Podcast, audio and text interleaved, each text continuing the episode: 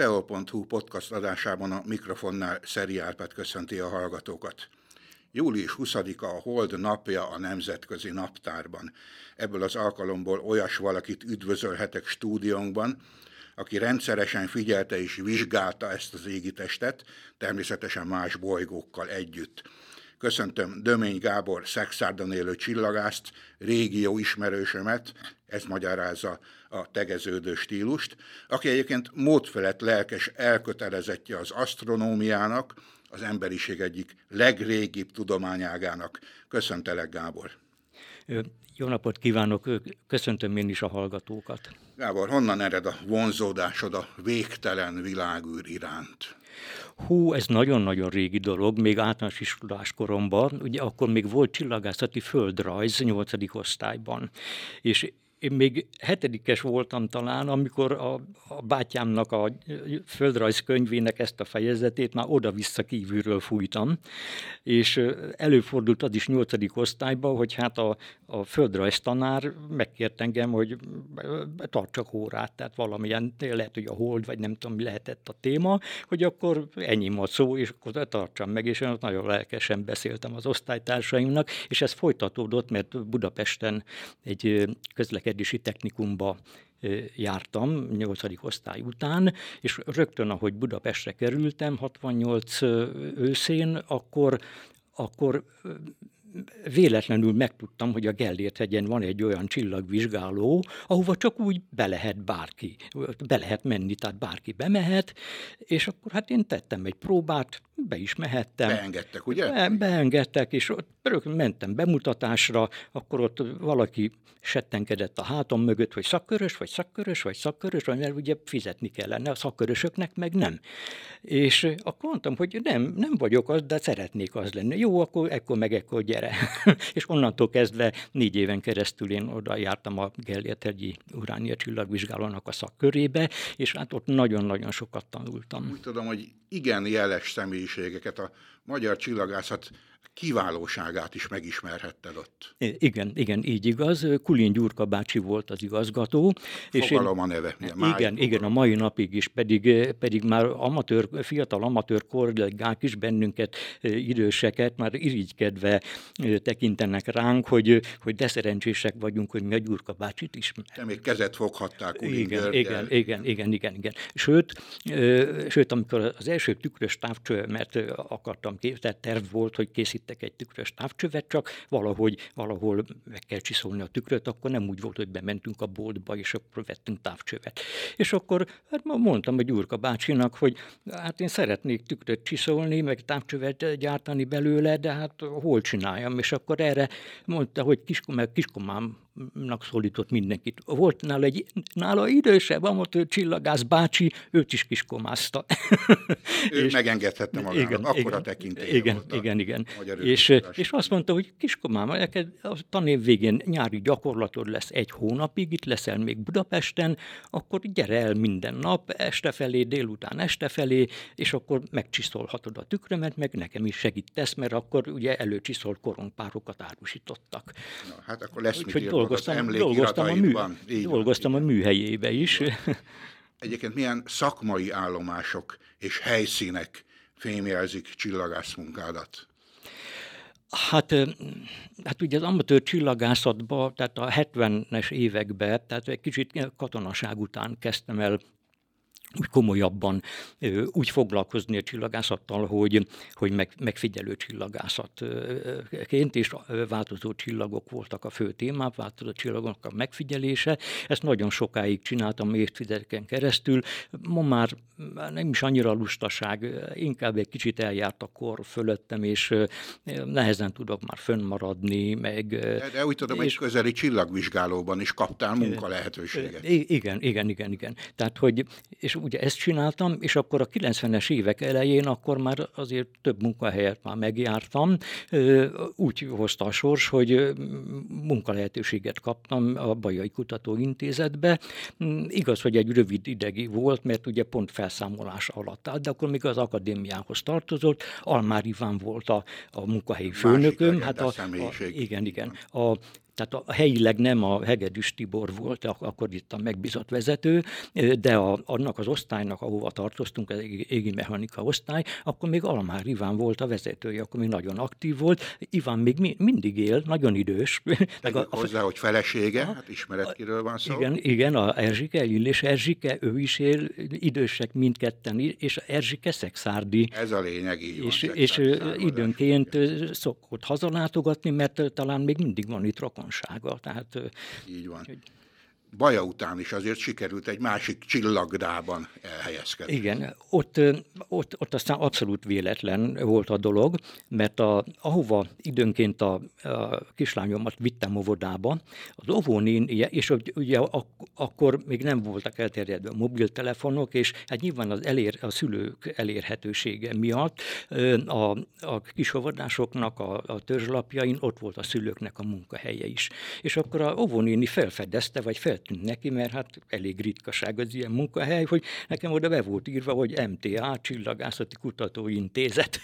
és és akkor ez a óvónéni akkor ezügyben megszólított valamikor 90, 91 őszén, hogy hogy ismerem-e a Balog Jenőt, a festőművészt, mert hogy miért kéne ismernem. És mondta, hogy mert ott a Kálvária domboldalba a csillagvizsgálót ő rendbe teteti, és hát beszéljek vele, vagy ha akarok, ismerkedjek meg vele. Tegyük Na, hozzá hát, a világ túlsó oldalán igen. élő hallgatóink kedvéért, hogy a Kálvária ez szexárdi Kálváriát jelent. Igen, igen. igen.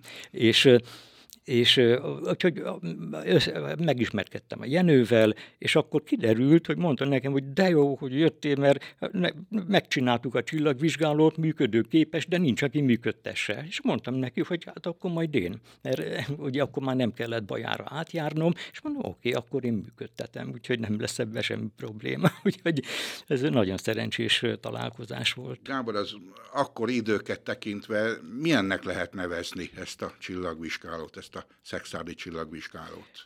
Hát egy... Nem volt azért a legmodernebb, ezt tudjuk jól. Igen, nagyon puritán volt, nagyon puritán volt, és talán ez is oka annak, hogy, hogy a főiskolán, ugye akkor még főiskolának kellett nevezni, mert egy, már nem tudom mennyire többé-kevésbé önálló, tehát nem a Pécsi Egyetemnek a, a részlege volt. Tehát a főiskolán a természettudományi tanszéknek a vezetője, az Endrédi Lajos, még vele még beszéltünk arról, hogy, hogy de jó, hogy van Szexádon egy ilyen csillagvizsgáló, és mű, működteti valaki, és akkor ugye én vagyok, és még a Lajos azt hát ígérte, talán ez ígéretszerűség lehetett, hogy, hogy, hogy a hallgatókat majd megpróbálja rábírni, hogy, hogy jó kis gyakjegyet lehet szerezni, hogyha föllátogatnak oda, és legalább a holdat meg a bolygókat megnézik, mert majd, hogyha tanítóként kimennek, akkor kisgyerekeknek már is másképp tudnak beszélni erről. De aztán sajnos ebből se lett semmi, mert ugye kiderült, tehát a, a, a Endrei Lajos se volt ott fönn a csillagvizsgálóba, de miután kiderült, hogy ez egy nagyon puritán, se villany, se vizes blokk, semmi nincsen, akkor a műszer is az hát nagyon erőteljes kifejezéshez, hogy műszer, hát egy barkács távcső volt, és akkor már nem feszegette senki se ezt a témát, és ebből se lett semmi. Mi történt végül is ezzel a létesítménnyel tudomásod szerint? van most vele? Hát nem is tudom, hogy hogy történt-e közvilágítás, telepítés dolog a, a, akkor tájt, amikor működtettem. De ott a környe, környező növények is, tehát a fák, bokrok, annyira megnőttek, és hát azt nem tudtam, hogy kinek kéne kivágni, nekem vagy valaki másnak, de hát én nem mertem kivágni ezeket. Egyrészt ez, a másik pedig a közvilágítás, tehát hogy bizonyos irányokba teljesen a közvilágítási lámpoda bevilágított, és és gyakorlatilag tényleg a, oda jutottunk, hogy a, ja, meg a, beindult a, a diszkivilágítás és ugye onnét a kupola résből a templom torony az karnyújtásnyira látszott, és akkor ott ezerrel lőtték a diszkivilágítást föl az égre, és az égről is lemosott sok mindent, meg plusz bevilágított a, kupolát is, és hát ez nagyon-nagyon lehetetlenné tette ott a dolgokat. Tehát ha lenne a jövőben Szexádon egy csillagvizsgáló, valamely más helyet kellene neki találni. Igen, igen, igen, és volt erre próbálkozás, csak a építész a hm, nem ugrik be a neve, ők baráti alapon készítettek komplet kiviteli terveket amit én akkor bemutattam a akkori városi főépítésznek, hogy ehhez egy telket, hát megtaláltuk, mert még én szinteztem le a terep viszonyok miatt, hogy akkor milyen földmunkát kellene csinálni, és és akkor, hogy, hogy akkor oda, oda kellene ezt telepíteni. A főépítész azt mondta, hogy ennek gyakorlatilag semmi akadálya, mert ilyen, vagy papírt csinálunk róla, hogy a TIT az egy, azaz egy forintért majd megkapja azt a önkormányzati területet ott a, a Kálvária nyerekbe, mert ugye oda készült a terv, oda áttelepíteni. Aztán a, a TIT-nél a Rozné Gyula bácsi volt ugye az egyik tites főember, ővele nagyon jó, mondhatni azt, hogy barátságban voltam, és akkor azt mondta, hogy Gáborkám, tudod, mi kell ehhez? Hát először is pénz, meg pénz, meg pénz. Mert hát megnézték a terveket, és azt mondta, hát itt ezt nem tudja megcsinálni. Ez az, ami nincs valóban, tehát a pénz sajnos ezért nincs szexádi csillagvizsgáló. De lépjünk tovább. Mm, váltás következik, hirtelen váltás, legalábbis úgy tűnik. Én úgy vezettelek fel, Gábor, hogy a végtelen világűrnek a kutatója vagy. Egyébként valóban végtelen a világűr? Mi a tudomány válasza erre a kérdésre? Hát igen, első közelítésben lehet mondani azt, hogy végtelen. végtelen. Hogy végtelen. Már ezt emberi észsel elég nehéz. Igen, igen, igen, igen, igen, igen. De a, ez a rengeteg milliónyi galaxis, a kis ilyen csoportokba, ilyen buborékokba vannak, és úgy tűnik, hogy, hogy ez a metagalaxisnak nevezett legnagyobb egység, ami, amit, amit most megfogalmaznak a, a, a asztrofizikusok, azok ilyen több buborék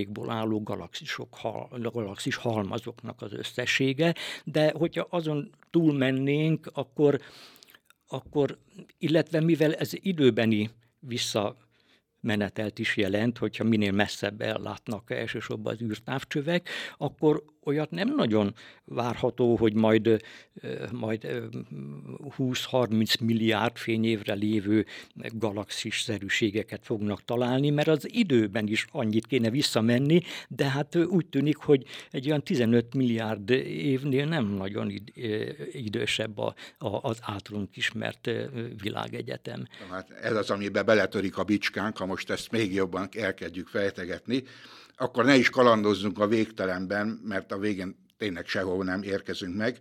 Viszont ha a legközelebbi égitestre kívánjuk vetni tekintetünket, akkor ugyebár elég gyorsan eljutunk a holdra. Az egykori szexári csillagvizsgálóban azért, ha más nem is, a holdat meg lehetett figyelni tudomásom szerint. Igen. Milyen messze van tőlünk a hold, Gábor? 384.402 kilométer. Fogadjuk, a, hogy nem érted most szorostokkal. a, a, a, az átlagos távolsága, nyilván ez a pálya alakja miatt egy picikét ez változik, valamikor közelebben, valamikor távolabb, de ez, a, ez az átlag távolsága, tehát közel 400 ezer kilométer.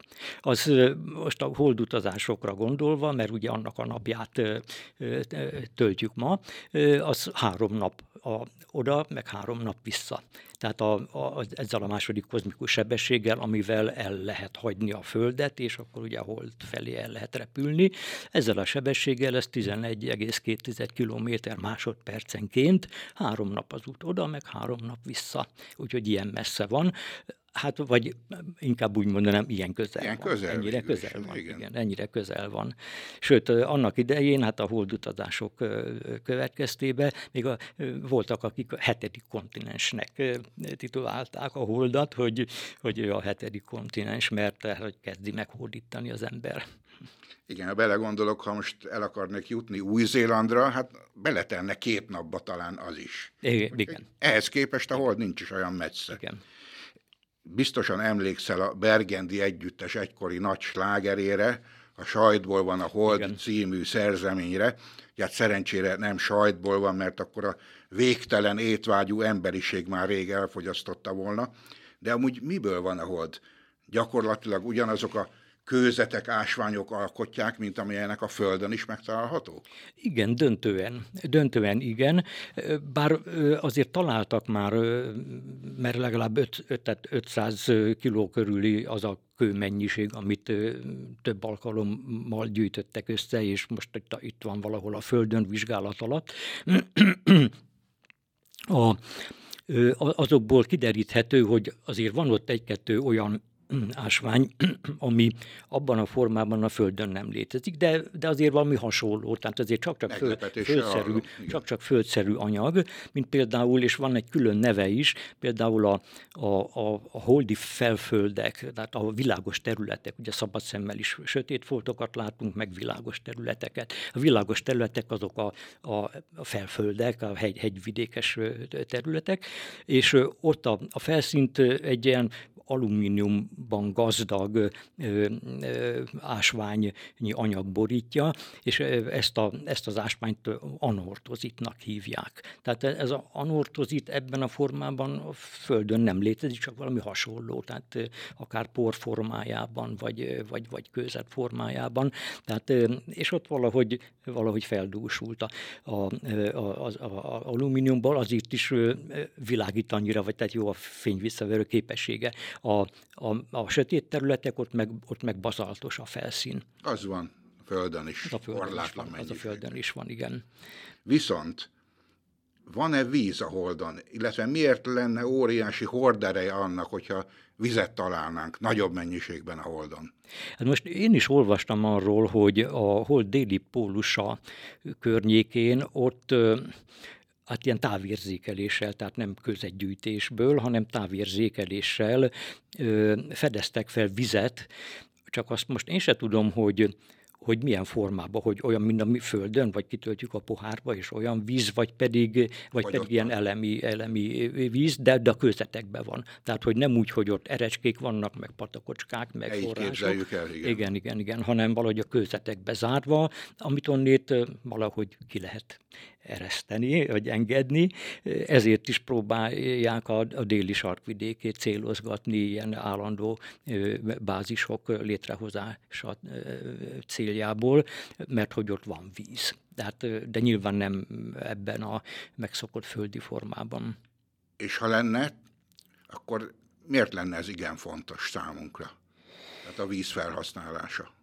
Hát elsősorban nem kellene akkor oda vinni, tehát hogy akkor teher űrhajókkal, mert így is nagyon sok szállítanó, szállítani való lenne, és Hát azért bennem továbbra is azért kétségek vannak, hogy, hogy ott hú, milyen jól lehet lakni, hogy ott aztán nem lesz olyan szomszéd, akivel majd veszekszünk meg, nem tudom én, és na, de hát nincs légkör, tehát ott csak szkafanderbe lehet meglenni mindenhol, és óriási a, a hőmérséklet különbség, meg. Tehát nem egy, nem, nem egy Hawaii.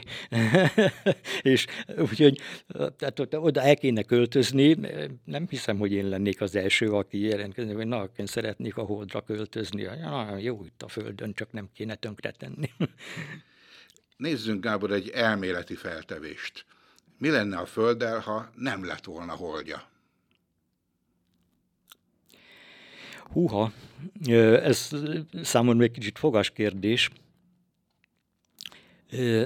Több minden, most nem emlékszem az olvasmányaim alapján, hogy, hogy mik is azok a legfontosabb dolgok. De úgy rémlik, mintha az egyik nagyon-nagyon fontos védőernyő, ez a Van Allen övezetnek a kialakulása, és ez körbeveszi a Földet, és sok mindentől, kozmikus sugárzástól, hatástól megvéri a földfelszínt, meg az élővilágot, hogy ennek a kialakulása nem csupán a, a Földnek, a fémes magjának köszönhető, hanem, hanem a Holdnak is valahogy köze van hozzá. Tehát a mágneses tér, tehát mágneses vonalak mentén erősödnek ezek, a, tehát ez a övezet, és Hát itt valószínűleg a holdnak azért köze lehetett hozzá. Hogyha ha nem, nem lett volna a hold, akkor, akkor lehet, hogy nincs ez a Van övezet, tehát ami, ami egy nagyon-nagyon erős védőernyő. Tehát, hogyha nem lenne,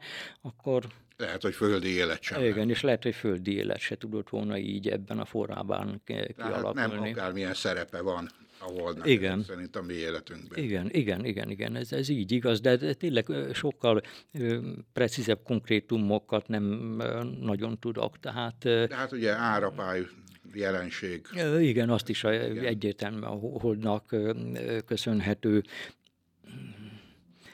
Hát igen, tehát ugye nagy vonalakban mindenféle ilyen fejtegetés nélkül valószínű, hogy tehát nyugodtan ki lehet jelenteni, hogy a földi élet ebben a formában, amit ismerünk, meg, a, meg, a, meg az őskori élet, meg amikor még csak ősállatok voltak, ez nem tudott volna kialakulni a hold nélkül. Tehát ne becsüljük le a holdat, óriási jelentősége van a mi életünkben, mármint az emberek életében. Mikor lesz egyébként legközelebb Magyarországról is látható teljes volt fogyatkozás? Ez elég, elég gyakori, nem? Te, teljes, viszonylag igen. Viszonylag. De a teljes az, nem tudom pontosan a konkrét dátumot, de évek múlva. Viszont részleges, az, az gyakor, gyakrabban előfordul, és most idén október végén, 28-án, ez egy szombati nap, és az iskolásoknak ez őszi szünet, ha, ha lesz őszi szünet, ezt még nem tudni, de mindenképpen szombati napon lesz egy részleges holdfogyatkozás, ami azt jelenti, hogy, hogy tehát nem megy a föld árnyékába teljesen bele a hold, hanem csak a, a déli pólus környéke, de az is csak egy körülbelül egy nyolcad része, tehát a hold átmérőjének egy nyolcad része, ami, ami átvonul a föld árnyékán, és akkor ott egy kicsit ilyen elsötétülést okoz. Nem lesz túl látvány, hagyományos, de azért érdekes, és teljes egészében megfigyelhető, kényelmes időpontban, ekkor még nyári időszámítás lesz, mert másnap lesz ugye a átállás a télire, és 10 óra, 10 óra után, vagy 10 óra előtt kezdődik ez a teljességnek az ideje, és egy bő egy órán keresztül tart, tehát jóval az éjfél előtti órákban, tehát nem kell sokáig fent maradni, vagy netán korán kelni bár ha jól sejtem, Gábor, ettől is nagyobb kedvenced a napfogyatkozás.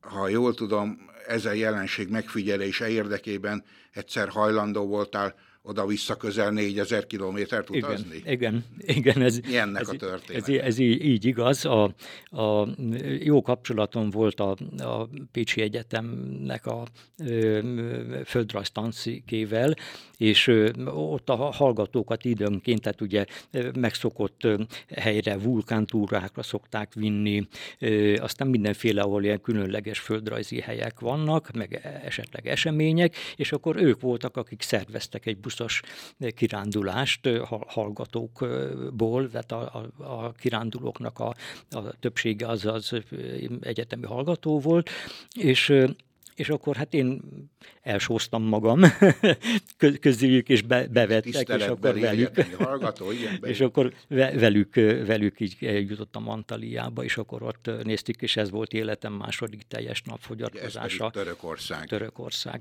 török, Törökország, Antalya, igen, és ugye ez jó messze van, tehát jó sokat kellett buszozni, de, de azért nem, nem volt rossz. Nem Nagyon, tehát, igen, és az egy, a, nem, nem véletlen, hogy már régóta kialakult, tehát elsősorban a gazdagabb nyugati világba egyfajta ilyen napfogyatkozás, turizmus. Tehát vannak utazási irodák, hát nem Magyarországon, akik direkt arra szerveződtek, hogy ahol napfogyatkozás van a föld, földön, bárhol, akkor odautaztatják az embereket, és jó pénzérések. Tehát ez, ez biznisz, és, és ez működik. Úgyhogy, mert, mert az az igazság, oda kell menni. Mert hogyha arra várunk, hogy ahol vagyunk, hogy ott mikor lesz, akkor az nagyon ritka. Mert most majd 2061-ben lesz a következő, ami Magyarországon. Ami Magyarországon látható. Igen. Az egyesüles felfrissíteni az emlékezetemet. Mikor volt legutóbb Magyarországon látható? Az ők, teljes ugye, napfogyatkozás? Nem, olyan, nem olyan régen már, mint ember. Ne, igen, nem olyan régen. Igen, igen, igen. régen. 1999. augusztus 11-én volt és ez nem volt egy olyan túl hosszú, egy ilyen közepes hosszúságú, valamivel több mint kettő percig tartott a, a, a totalitás.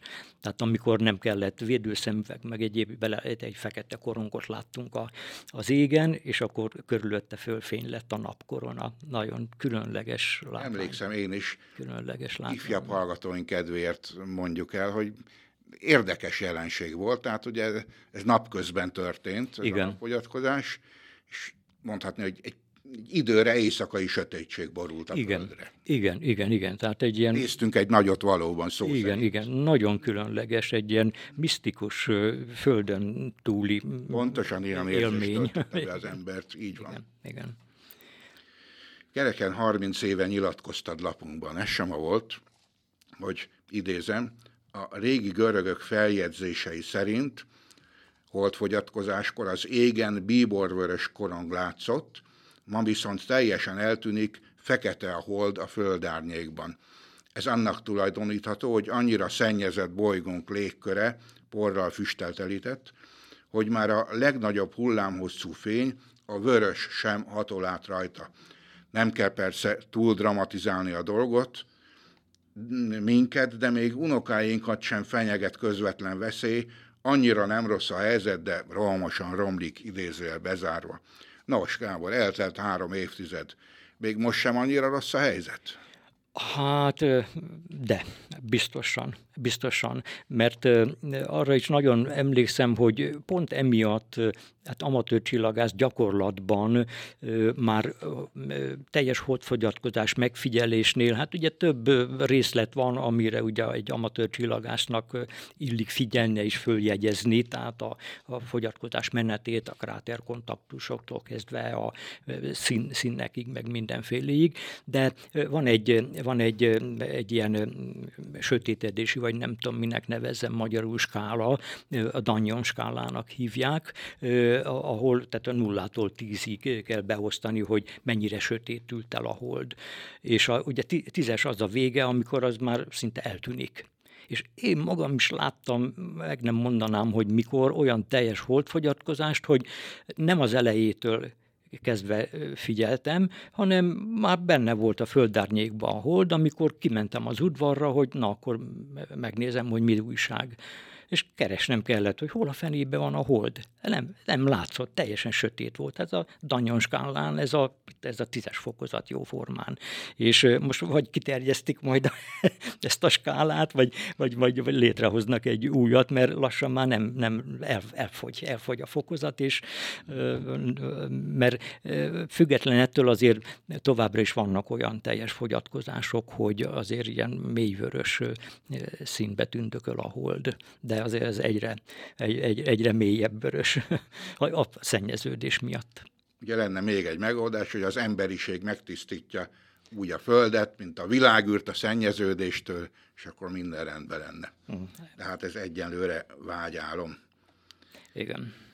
Július 20-án, azaz beszélgetésünk napján egyébként érdekes égi jelenség várható este felé, a naplementét követően a Merkur, a Vénusz, a Mars, a Holtsarló és a Regulus nevű csillag egy bolyban lesz, jelentsen ez bármit is, megfigyelhető lesz a nyugati horizont felett, ezt írta az MTI.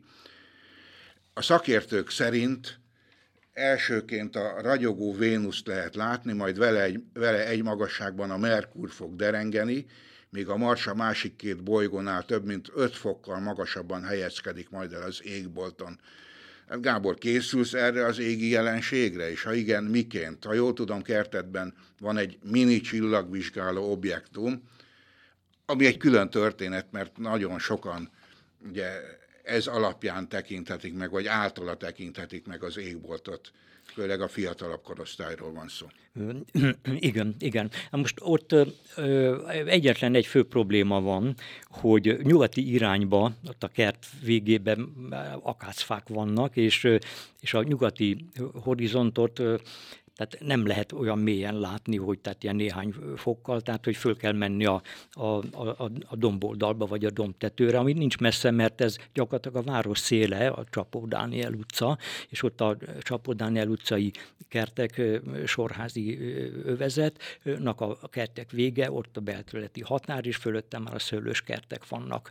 Viszont ott az előhegy alatt van, van egy kis tanyánk, egy kis szőlővel, gyümölcsfákkal, nem nagy, igen, egy emberes terület, és onnan viszont elég jó kilátás van a nyugati égboltra, és hát ott, ott fogok lenni, tehát ott várom ezt a... Nézed ezt az Hogyha derült marad az, az idő, akkor, akkor, akkor nyilván hát próbálom majd fotózni, mert a holtsarlót szabad szemben nem biztos, hogy olyan könnyen el lehet csípni. A Vénusz az még ott van, és az, az látszik, tehát az kell sötétedni, szépen látszik a Vénusz, és, és a Vénusz alapján könnyen meg lehet azért találni a holtsarlót, de lehet, hogy kell hozzá egy kis kézi távcső. Viszont érdekességként ezzel kapcsolatban egy nagyon-nagyon régi emlékem van, hogy egy hasonló szituációban, de évtizedekkel ezelőtt épp a saját távcsövemmel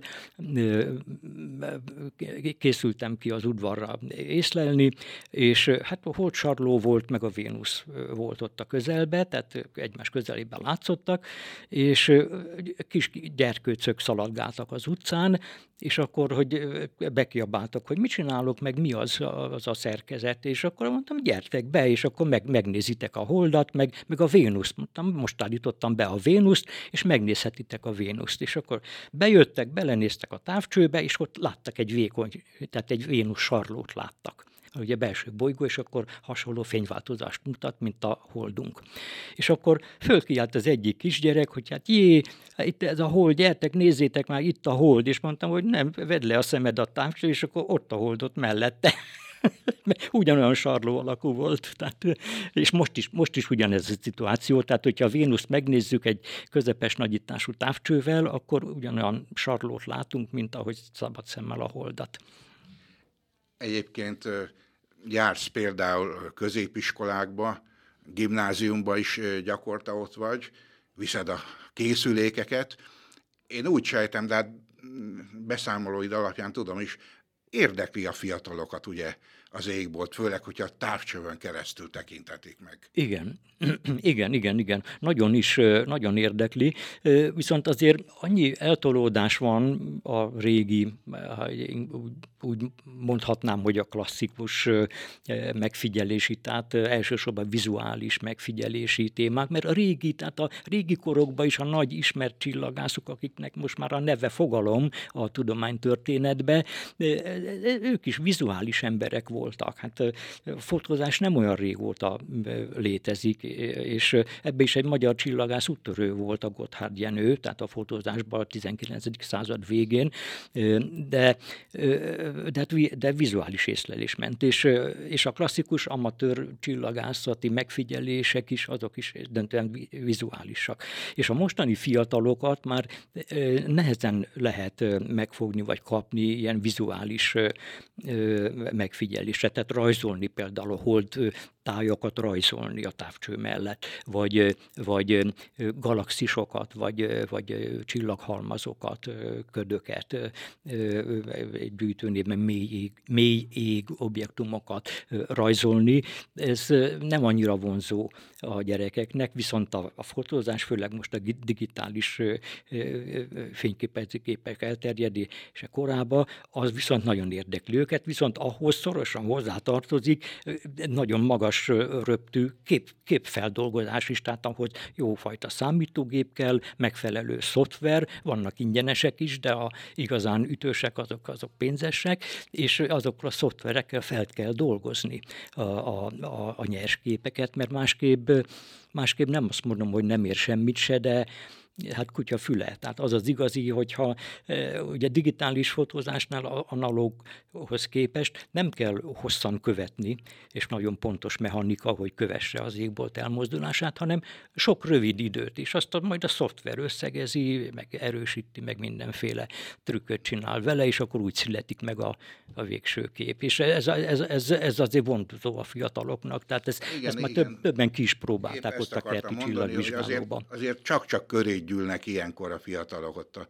gimnázium udvarán, és igen. együtt nézitek. Igen, a igen. végtelen, ezek szerint tényleg végtelen igen. égboltot. Végezetül visszatérve Holdra, utána néztem, hogy égi kísérőnkön 15 magyar személyről neveztek el eddig meteor becsapódási helyet. Gábor, ha már ennyit figyelted, vizsgáltad a holdat, hogy tulajdonképpen a csillagászatra rááldoztad életedet, de ez számodra öröm volt, ugye? Hát ez, ez hobbi volt, tehát ez nem kényszer volt. Ha már ennyi előadást tartottál a világűről, a bolygókról, igazán jól festen egy, na jó, nem, nem a legnagyobb, de egy, kis, egy kisebb kráter rólad elnevezve a Holdon. Köszönöm szépen, hogy itt voltál. Köszönöm szépen én is a beszélgetést. A teol.hu podcast hallgatóinak pedig köszönöm, hogy velünk tartottak. Kérem, őrizzék meg ezen jó szokásukat a jövőben is. Elköszön önöktől Szeri Árpád a viszonthallásra.